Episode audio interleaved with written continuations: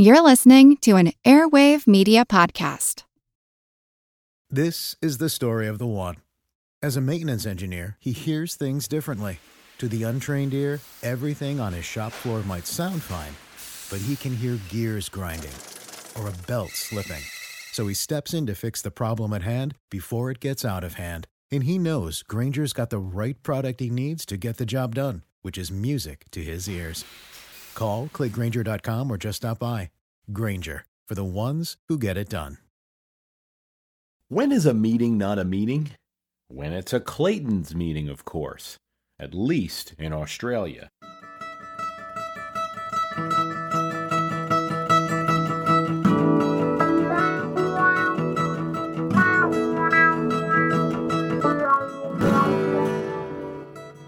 Jason writes Hi, Bruce. I've been enjoying your podcast. A topic that I would like you to cover would be government and jobs. President Obama's focus is now jobs. My state, Minnesota, the legislature is starting up, and it seems like every bill they have is a jobs bill. I would like to know when did it become the government's job to provide jobs for the American people? Why is it the government's job to provide jobs in the private sector? Did this start with the Great Depression?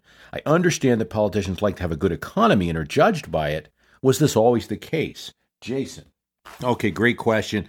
I would say that you would be right, of course, to put it at 1933, the point at which where economic blame for the Great Depression was laid at Herbert Hoover's doorstep, and a new president took on the economy as if it were a war.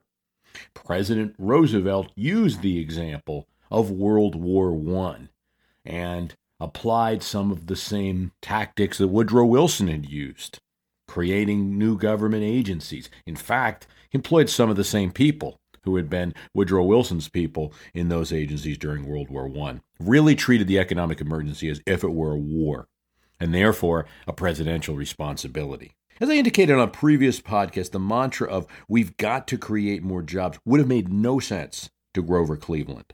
James Monroe suffered the first really troubling panic in American history in 1819 and in 1820, he was nearly reelected unanimously. But in Franklin Roosevelt's time, he somewhat reluctantly created jobs through the WPA. Of course, first it was the uh, CWA, CCC that actually created jobs for people getting a government paycheck. It was no dole, it was temporary, and work had to be done in order to get the check. But in a way, for the 1930s, it was kind of like a stimulus check with a work requirement attached. So there would be something done. Maybe leaves would be raked, parks cleaned, bridges built, but no building construction.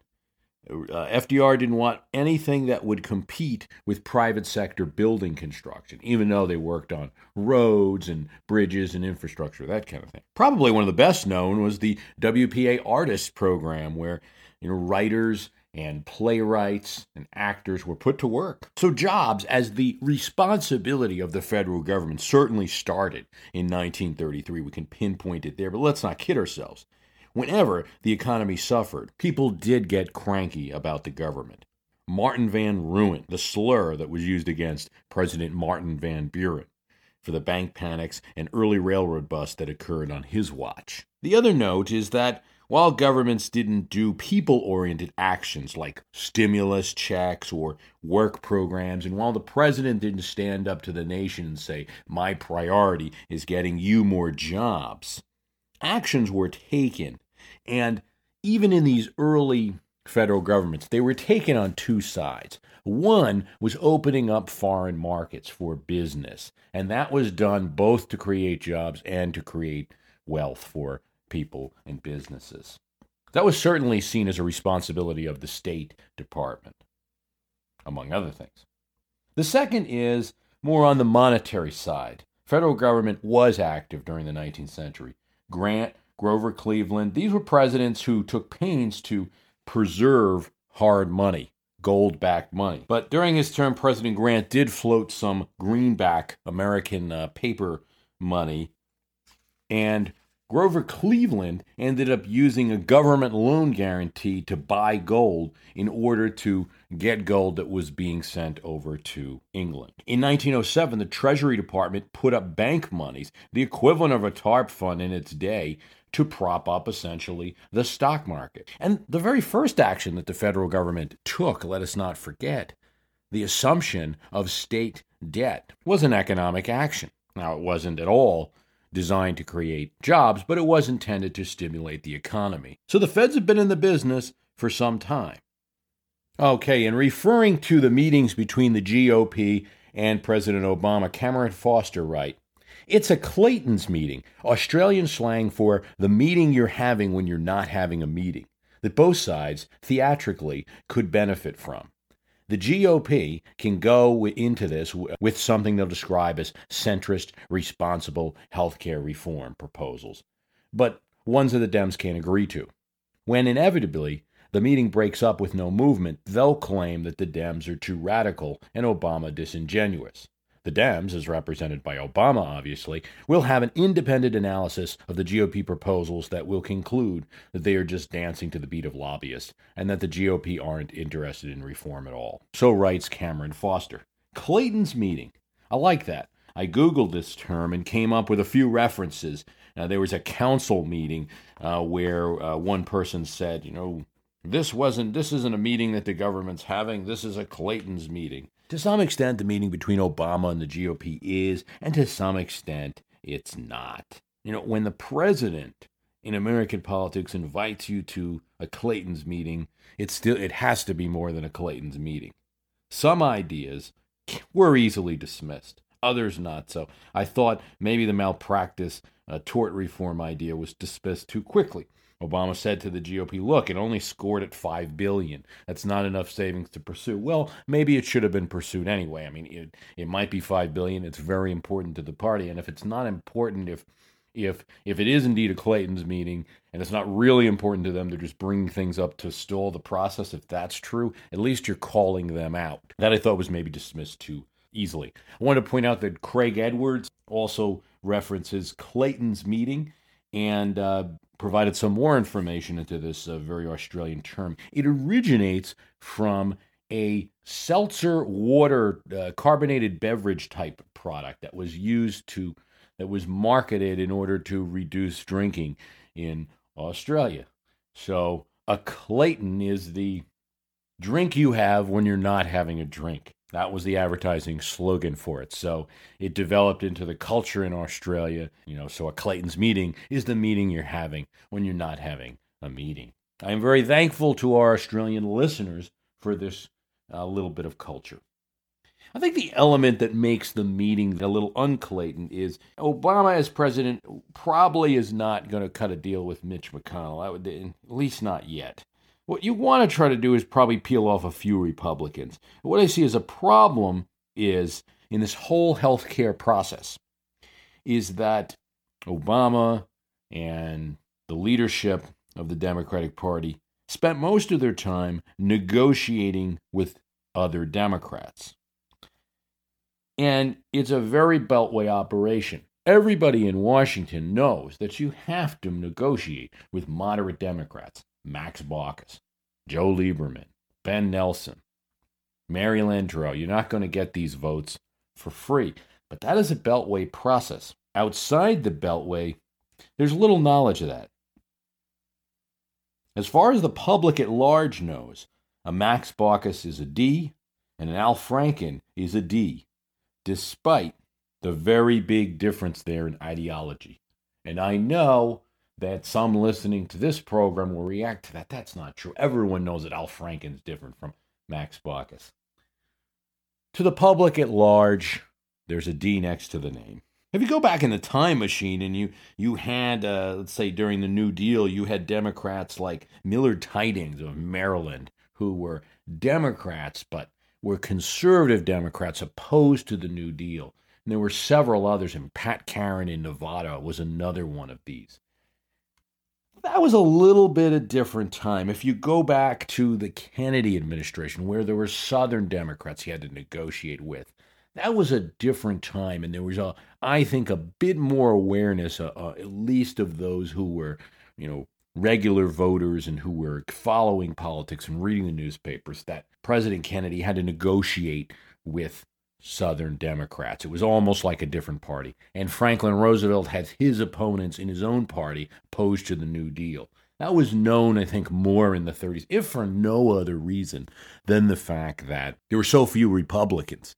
And what Republicans were elected in the 30s, many of them were progressives who were supporting the New Deal. So the public was more aware of the nooks and crannies of Democratic politics. Now, I don't think that's the case. 2009, 2010, Mod Dem, Lib Dem split, that's all Beltway. You know, that's for the people watching C SPAN all day. When they bought off Ben Nelson and Mary Landrieu, I put that in quotes. I know, you know, it's controversial.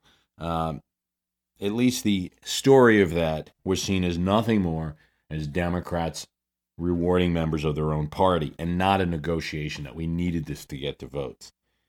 Meanwhile, if a Republican had voted for Obama's legislation and there was some kind of Medicare deal, a la the Nebraska deal or the Louisiana deal that was made, sure there would have been some outrage, but it almost would have been. I think it would have the reaction might have been different from the public. It would have been better understood as an actual negotiation with the other party who's opposed to you as president, as opposed to this. Why are you paying off members of your own party?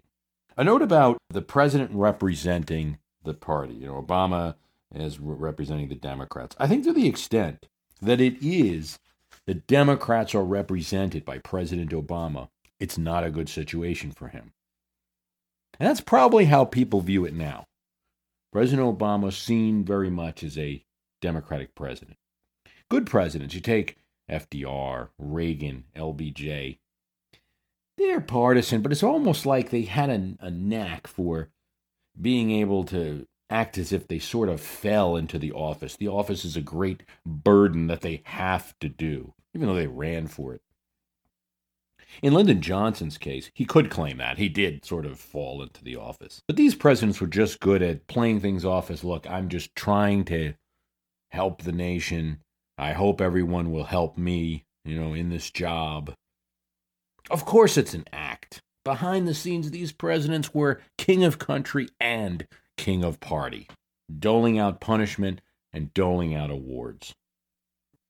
Response to Fred Cole Jr., who wrote on the Facebook site asking about silver and gold and bimetallism, the issues that seem to dominate 19th century politics. When did it start? It seemed like a later 19th century phenomenon, and why was it so important? Glad to bring this up, and I think you're right that late 19th century politics were dominated by this issue of gold or silver money. But you have to understand something. There's only so much that the federal government did in the 19th century.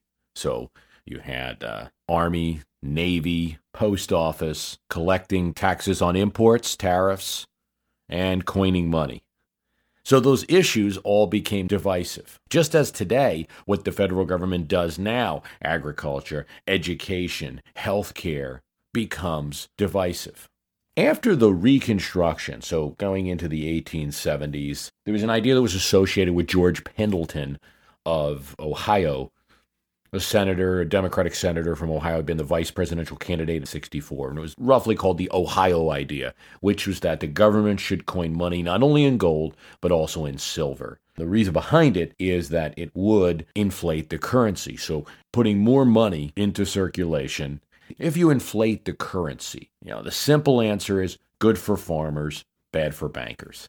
You're creating money not from a rare metal that has to be either mined or imported from some gold mining country. You're now coining with a metal that is cheaper, more available, and there are mines in this country who can produce it. Well, theoretically, just creating money from whatever metal you created from doesn't immediately increase in inflation. It would increase inflation because there was already gold money out there. The silver coins were additional, or silver-backed notes would be additional. And uh, what was the reason behind it? The farmers who have equipment, machinery, seeds, all sort of things that they have to they have to purchase. That requires loans from the bank. And anytime you inflate the currency, you're making the money cheaper. So it is easier to pay back a loan, right? Because you borrowed the money when money was expensive, hard to get, not a lot of it in circulation. And now five, ten years later, you're paying it off with money that's cheaper, easier to get. But the loan amount is roughly the same. Of course, there's interest. So the bank loses out and you win with inflation. Of course, there are other problems with inflation, prices and, and that sort of thing. So it's not a it's not a win for everyone. The Ohio idea was a very popular idea in the West and in the South. There's a slightly more sinister or political aspect of it, and that was that the silver mines out in Nevada, Colorado, Montana, these western states, the mining operators were donating to candidates. And so if you were either a silver Republican or a silver Democrat, you'd get the backing of these the mining interest in these states. So there were a few people who had a lot of money and would get had an awful lot to gain if the government adopted a silver money standard. So that issue was uh, discussed all through the 19th century, from the Panic of 1873, uh, going through the Compromise Bill, the Bland Allison Bill, where the federal government decided to coin a limited amount of silver, to the 1896 election, where William Jennings Bryan ran on a platform of silver money. And the issue was decided there. Bryan lost, McKinley won. The other great issue of federal policy that was just as much debated was the tariff. Democrats, for the most part, wanted a low tariff. Republicans wanted a high tariff. Even on the issue of money, which kind of cut across party lines in a, in a better fashion, there were silver Republicans, as we said, and then you had someone like Grover Cleveland, who was a hard money, a gold supporting uh, Democrat, who was anti inflation. But the tariff issue was fairly consistent. So Grover Cleveland was a low tariff man. Most Democrats were. Most Republicans wanted a high tariff, protect manufacturing interests. It is probably in Woodrow Wilson's presidency where both issues were solved to an extent. The Federal Reserve at least ended the issue of gold or silver money by controlling the central bank that would produce inflation or not have inflation. The tariff issue was, for the most part, dealt with in his tariff reform program. Another issue that we're getting a lot of questions and comments about on the Facebook site for My History Can Beat Up Your Politics is uh, my commentary on the Supreme Court decision of Citizens United versus the FEC. So I just wanted to introduce a couple of additional thoughts about that. And one is just that I know there's a lot of lamenting about this decision and its possible effects on politics. Certainly, there is a danger uh, that corporations will just avail themselves of wild spending in politics right out of their treasury. I want to reinforce some points, and I'm not sort of defending the Supreme Court decision but I am defending maybe the legal logic behind it. And probably my biggest quarrel with the Supreme Court is that they chose this particular small issue of the spending of corporations you know, for political purposes from the general treasury to be decided by the greatest court in the land. But once that issue's before them, the constitutional logic is is fairly clear.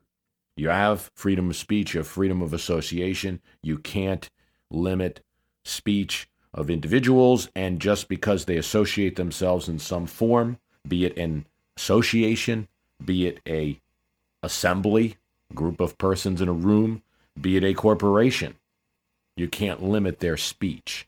Then, because of the Buckley Valeo decision, you can't discriminate between a rich speaker or a poor speaker. And that precedent's been decided, and the court was obviously not going to overturn Buckley Valeo. So the rights can be dangerous, and that's what you know. If you are not a supporter of this decision, and and pretty much most polls are showing that the American public, left and right, are not supporters of this decision. You've gotten a lesson in the other side of rights. I could criticize the court. I probably would say that they're in their decision, their fear of the possible silencing of media corporations was over exaggerated. But I suppose there could be a future time in which some entity would try to silence even media corporations, and this decision would be one of the wall of precedent that would stop that. It is abundantly clear in this decision, Citizens United versus the FEC, in the Parents uh, versus Seattle Board of Education decision, in the Heller decision, that this court, with the 5 4 majority, led by Kennedy when he chooses to be with the rest of his conservative colleagues on, on issues. Clearly, they are supporters of a textual reading of the Constitution. Just what it says. It, it is what it says. And they're not big on introducing public policy, what's best for the nation. I think the ultimate goal of any American law is public policy. And so it, it I think it's limiting to just think of this in, in a textual form. That's definitely the court that we have right now in a majority. What do you do about it?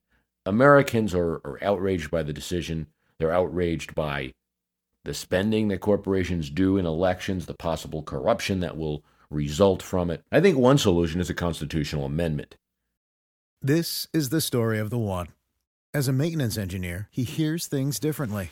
To the untrained ear, everything on his shop floor might sound fine, but he can hear gears grinding or a belt slipping. So he steps in to fix the problem at hand before it gets out of hand. And he knows Grainger's got the right product he needs to get the job done, which is music to his ears. Call, clickgrainger.com, or just stop by. Grainger, for the ones who get it done. Want to learn how you can make smarter decisions with your money? Well, I've got the podcast for you. I'm Sean Pyles, and I host NerdWallet's Smart Money Podcast. On our show, we help listeners like you make the most of your finances. I sit down with NerdWallet's team of nerds, personal finance experts in credit cards, banking, investing, and more. We answer your real-world money questions and break down the latest personal finance news. The nerds will give you the clarity you need by cutting through the clutter and misinformation in today's world of personal finance. We don't promote get rich quick schemes or hype unrealistic side hustles. Instead, we offer practical knowledge that you can apply in your everyday life.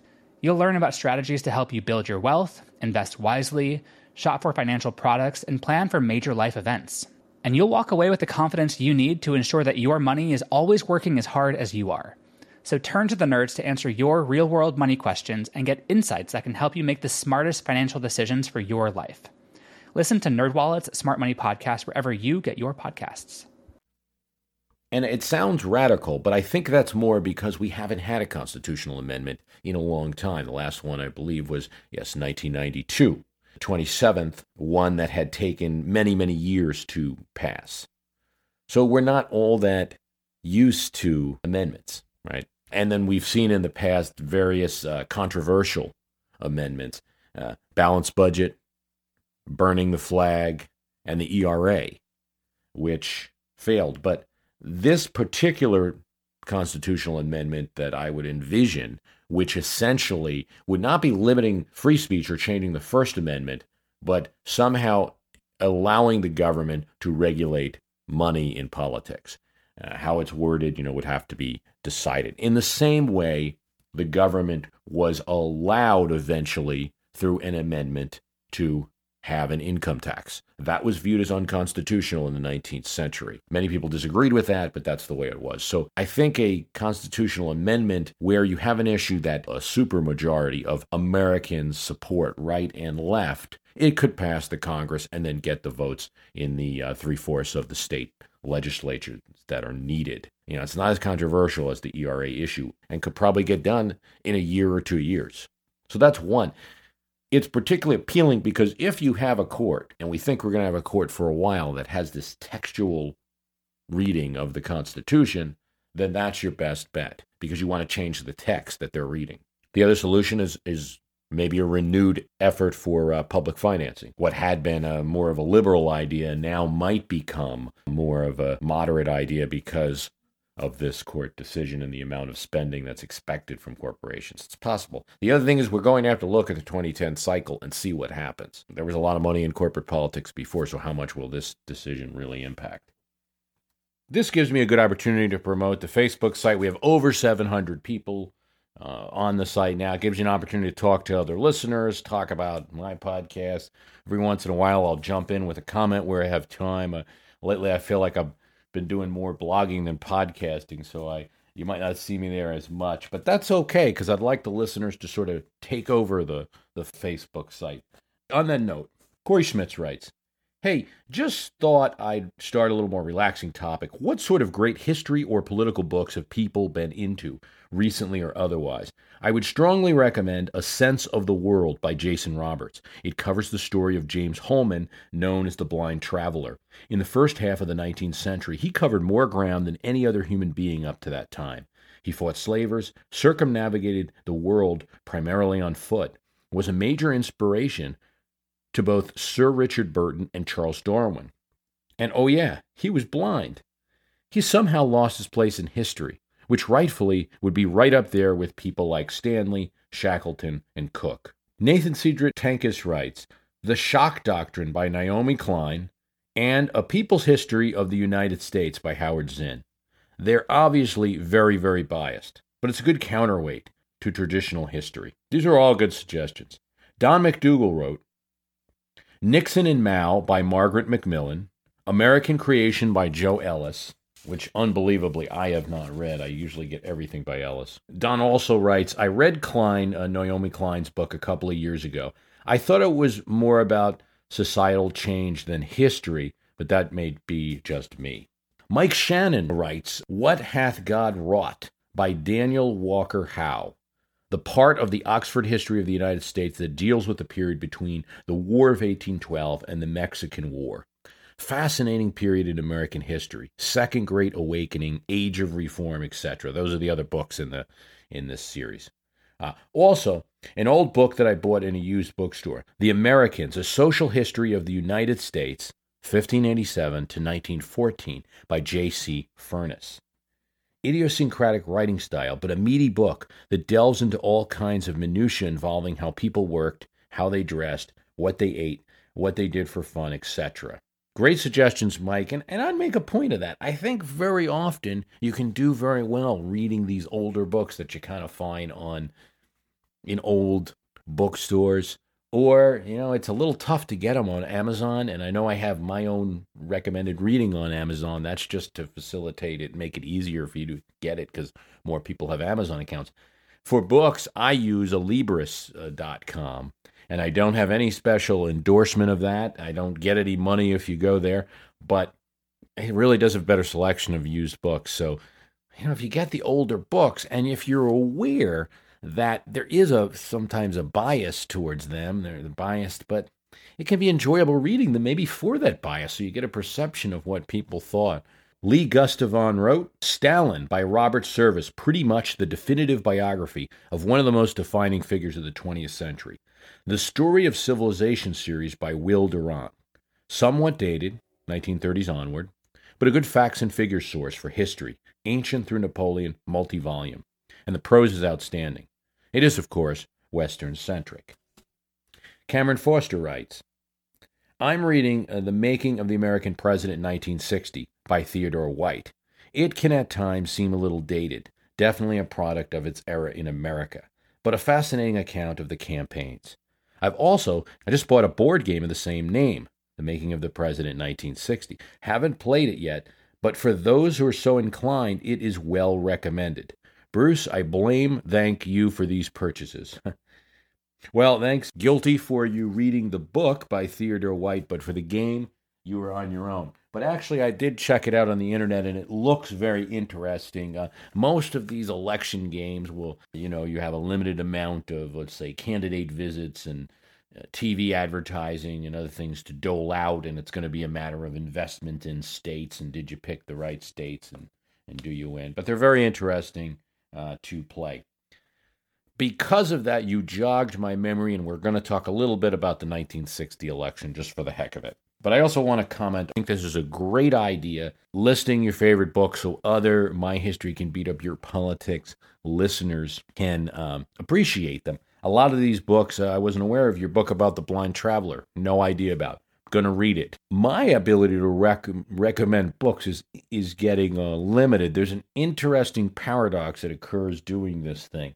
I and it's a tragedy in a way. I don't. It's been a long time since I've sat through and actually read, you know, a full book. I end up doing research here, research there. I mean, you might read a chapter, try to read pretty fast, but a lot of journal articles and things like that. So you don't get to enjoy uh, just read a, a solid book uh, the way that uh, normal human beings do, right?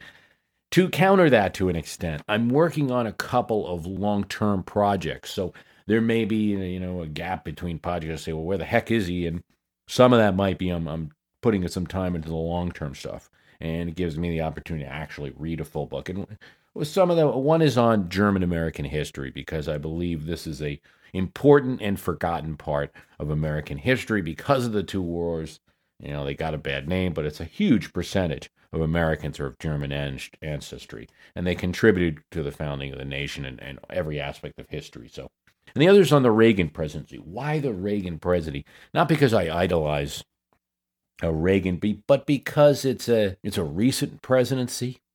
It's a presidency that's reaching the point where we're, despite the idolization of him that occurs, we're getting beyond where it's a partisan presidency and it's entering history so we can talk about it more and look at all the sides. And, you know, it is viewed, at least by political scientists, as a successful presidency. You may not agree with the policies that Reagan undertook. So it's an interesting presidency to study more. And I'm reading President Reagan by Lou Cannon and Governor Reagan by Lou Cannon, among other books. Richard Reeves, Ronald Reagan, The Triumph of Imagination. But the Governor Reagan uh, is interesting because it talks about Reagan in California, and you see the parallels of how he sort of established himself as a politician, moving from being an actor and spokesperson into a politician. Really cut his teeth there. And when he ran for governor, there were a lot of people that said this is an absolute joke. You know, how how can this guy run the state government of California? He's an actor and and uh, did fairly well. So, and actually had some surprising policies. Signed the first pro-choice law in um, in California history. You know, he's not as cut and dry as as people think, and that, that's what I find out with more research. Now, Don McDougall writes, uh, just a thought, how about some history of the Constitutional Convention from independence to nationhood? How did the whole thing evolve? That's a great question, and it is going to be a question that I'm not going to entirely answer in the, the time I have for this podcast. There is a podcast in the archive who which called Who Are the Founding Fathers? The archive's available on the My History Can Beat Up Your Politics site for $9.99. But don't buy it for that particular podcast because I do believe shortly that's one of those podcasts that I'm going to pull out and make available just because I believe it's so foundational that you have some knowledge of the Constitutional Convention just to kind of get a sense of how the nation started. But another thing to keep in mind, in, inherent in your question, is that the nation didn't start necessarily with that convention. That convention was held in 1787 in, you know, from May to September in hot Philadelphia. and the Treaty of Paris, ending the Revolutionary War officially, was signed in 1783. And hostilities ended with Britain in 1781. So I really had a decade as an independent nation, or really a confederated group of independent states. What became clear very soon in that history. States were quarreling, they were trying to tax each other, they all had their own money, and then they were quarreling over rivers. One of the things that occurs that led to the Constitutional Convention was a, a conference about the Potomac River, in which uh, George Washington participated on the Virginia side, and Thomas Stone, one of the signers of the Declaration of Independence, participated on the Maryland side. And Maryland and Virginia worked out a deal about trade on the Potomac River. But even though they worked out that deal, there was a, a sense that, you know, we really have to do this for the whole nation. We can't be just cutting state by state deals on every river. And so that was in 1785, and that led to, uh, you know, had the backing of George Washington, and that led to some other meetings. There was an Annapolis conference. That was the first attempt to have a constitutional convention. That didn't work, but we came back to Philadelphia in 1787. So I really didn't tell the story there to understand, and I'm going to do what I don't do that often. Uh, I'm going to get out my prescription pad and send you over to a specialist for further information. So Ned Runyon's podcast, The History of the Constitutional Convention, is available on iTunes, and I presume it's available in the Zune podcast directory. Uh, Ned Runyon's podcast goes into the history of the Constitutional Convention in a way more than I do, even the podcast that I devoted to it. And then it does a lot of background.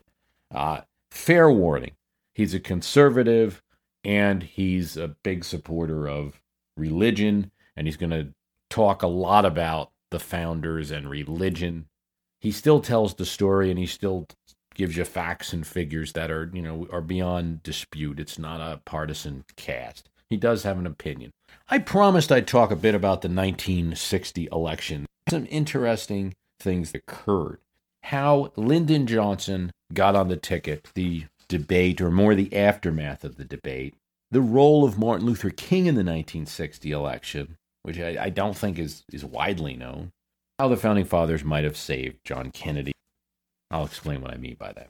The events in the Biltmore Hotel in Los Angeles, where the Democrats were holding their convention, is fascinating.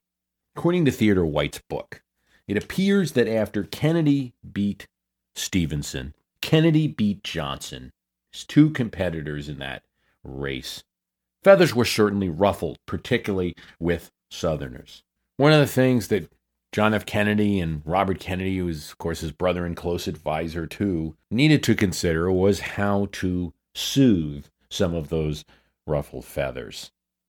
And perhaps Johnson needed to be offered the vice presidential slot. But there was a problem there. Liberals who backed John Kennedy, labor unions, for instance, Walter Reuther, United Auto Workers, Arthur Goldberg, a big labor attorney, they didn't like Johnson. They felt he had voted against unions. Progressive governor of Michigan said, You don't want to do this. You're the white knight. Neither did Robert Kennedy either. Outside of these mini party politics, though, all the rest of the politics made sense. Kennedy needed a Southerner to run on the ticket. This was a Northern candidate, a liberal candidate, a Catholic candidate, and Democrats relied on the largely Protestant South to carry elections. Yet, despite all these political calculations, it is possible, maybe even probable, that John Kennedy offered Johnson the VP slot, knowing that this proud Texan man would not want to leave his post as a majority leader of the Senate, where he was controlling many events. His good friend Sam Rayburn, Speaker of the House from Texas, didn't want Lyndon Johnson to take it. So it appears two things happened.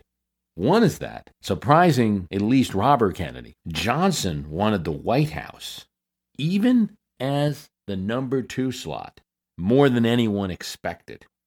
He wanted a change of scenery. It was an ambition of his to be president. He idolized Franklin Roosevelt. He got his start during Roosevelt's presidency during the New Deal. When friends of his said, Don't take the VP slot, you'll be less powerful than ever before, he replied, Power is where power goes. Also, Hale Boggs, congressman from Louisiana in the House, convinced Speaker Rayburn to change his position on the matter. That Richard Nixon as president was the worst outcome, and without Lyndon Johnson, Democrats couldn't win. Did he want to be responsible for making Nixon president? On this, Rayburn seems to have flipped and then advised Lyndon Johnson that he ought to do it. When John Kennedy called to officially make the offer, Lyndon Johnson did ask him, Do you really want me? And of course, John F. Kennedy said yes. What was he going to say? No. so this ticket happened. Kennedy Johnson. If you look at presidents and vice presidential candidates in history, probably was one of the most helpful VP choices. Lyndon Johnson helped Kennedy to hold the South, which by 1960 Republicans were feeling pretty good about poaching. He definitely helped the ticket carry Texas. They kept Lyndon Johnson down south for the entire presidential campaign. He actually got a little annoyed by it. It worked. Held the South, even though Nixon did better in the South than Eisenhower had. The story of the Nixon Kennedy debate is now so well told that I won't, you know, tell much more about it, except that in the first debate, which got the most ratings, Kennedy was perceived to be the winner. But there's a point that is not often made along with that story. After the debate, of course, Kennedy got a bump in the polls. But it lasted only a few weeks, and then Nixon was back up. So it was more than just the debates that decided the election of 1960. Now, of course, the debates helped to equalize Kennedy as a candidate and convince many voters that he could be president. And there was another event that happened. Many Southern governors who were on the fence about the Kennedy Johnson ticket backed it after Kennedy's performance in the debate. But The debates alone did not win the election as commonly suggested. It was still a fight after that. It was the rest of the campaign, the pathetic endorsement of President Eisenhower and the misuse of him during the campaign, the opinion that the Eisenhower Nixon administration wasn't performing well, that Eisenhower's second term had not been as good as his first. That led to the close result. There's a third factor the role of Martin Luther King in the election and the role of African American voters. Martin Luther King was arrested at a restaurant in Atlanta where he was leading a sit in during the 1960 election. Kennedy called Mrs. King, Coretta Scott King, to express his sympathy, and it was well publicized. Robert Kennedy then called a local judge he knew in Georgia, and Martin Luther King was released on bail. Meanwhile, Vice President Nixon considered intervening with the Justice Department, but he decided not to. This was probably a mistake. Now, African American voters had been leaning towards Democrats by 1960 anyway, but Eisenhower had done better than most Republicans with, uh, with this segment of voters, and Nixon was hoping to do even better. After the inve- intervention with Martin Luther King, it's estimated that Kennedy won 68% the African American vote, better than much better than Adlai Stevenson had done before him. Illinois, New Jersey, Michigan, South Carolina, and Delaware, 74 electoral votes could be could be attributed to the African American voter turnout.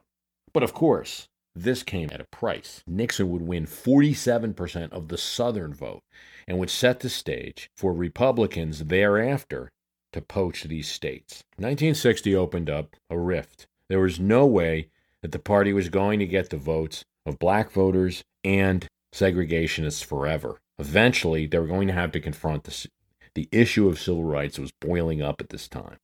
And Lyndon Johnson would do that in the 64 election. And the party would pay a price.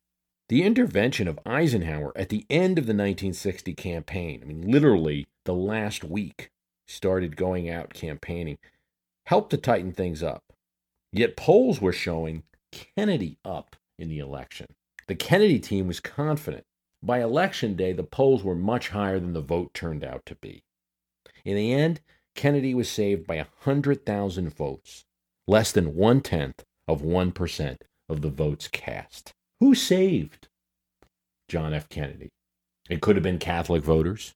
He did very well in states that had Catholic voters. But then again, anywhere between 38 and 46 percent of his vote came from Protestants. Could have been saved by African American voters, as we discussed. Could have been saved by suburban voters, which the Democrats had made a special effort to target. Could have been saved by those old big city bosses. Democrats were still winning over in those times. But I think in 1960, John Kennedy was saved by the founding fathers. He was saved by the Electoral College, he got 303 votes, which amplified his small popular vote win. While his Catholicism hurt him in the South and the Midwest, in the Midwest, and Nixon cleaned up, but it helped him to bring in some big states Michigan, New York, Pennsylvania, Illinois. The one effect of the Electoral College is that if you've got a large minority of people, but they live in the right state, their influence can be amplified. And that was certainly the case in state in two states at least, Michigan, or three states at least, Michigan, Pennsylvania, New York. Catholic voters provided the edge, and those states were going to the Democrats, and they were big electoral prizes. And of course, there's the uh, often in the 19 in talking about the 1960 campaign, you'll hear about there's two states that are focused on Illinois and Texas as possible disputed states in the election. There was a recount conducted in the 1960 election in some states. All that happened was Kennedy got Hawaii. Now, there wasn't a deep investigation. Some of Nixon's friends wanted to pursue it, and others did not. The one thing to keep in mind is that Nixon would have had to win both Illinois and Texas in order to win the election in the Electoral College, not just one or the other. So even if it's true that Lyndon Johnson was crooked and carried Texas for uh, Kennedy using some kind of uh, crooked methods. And even if it's true that the Chicago bosses bought the election in Illinois, you know, both of those things would have to happen, not one. Uh, in order for the election to have been disputed. The point I'd bring up about Texas is that it was won in 1960. It was won in 1964 with Lyndon Johnson on the ticket. It was won in 1968 with Hubert Humphrey on the ticket. Very narrow win, but he beat Nixon. And it was won in 1976 by Democrats with Jimmy Carter at the lead. So it wasn't a it wasn't simply a 1960 election fluke that Democrats carried Texas. Now it is true during the Eisenhower years they did not. Those of us who like history and read history know that you've got to get a lot of different angles and a lot of different perspectives and a lot of different sources to understand history. So, in understanding a little bit about the United States in World War I, I'm going to read from one of them. For the United States, not yet in the war, there was worry about the health of the state. Socialism was growing. The international workers of the world seemed to be everywhere. Class conflict was intense. In the summer of 1916, during a Preparedness Day parade in San Francisco, a bomb exploded. Two radicals were arrested. Senator James Wadsworth of New York suggested military service be compulsory for all young males. Young men must know they owe some responsibility to this country, lest they divide us into classes.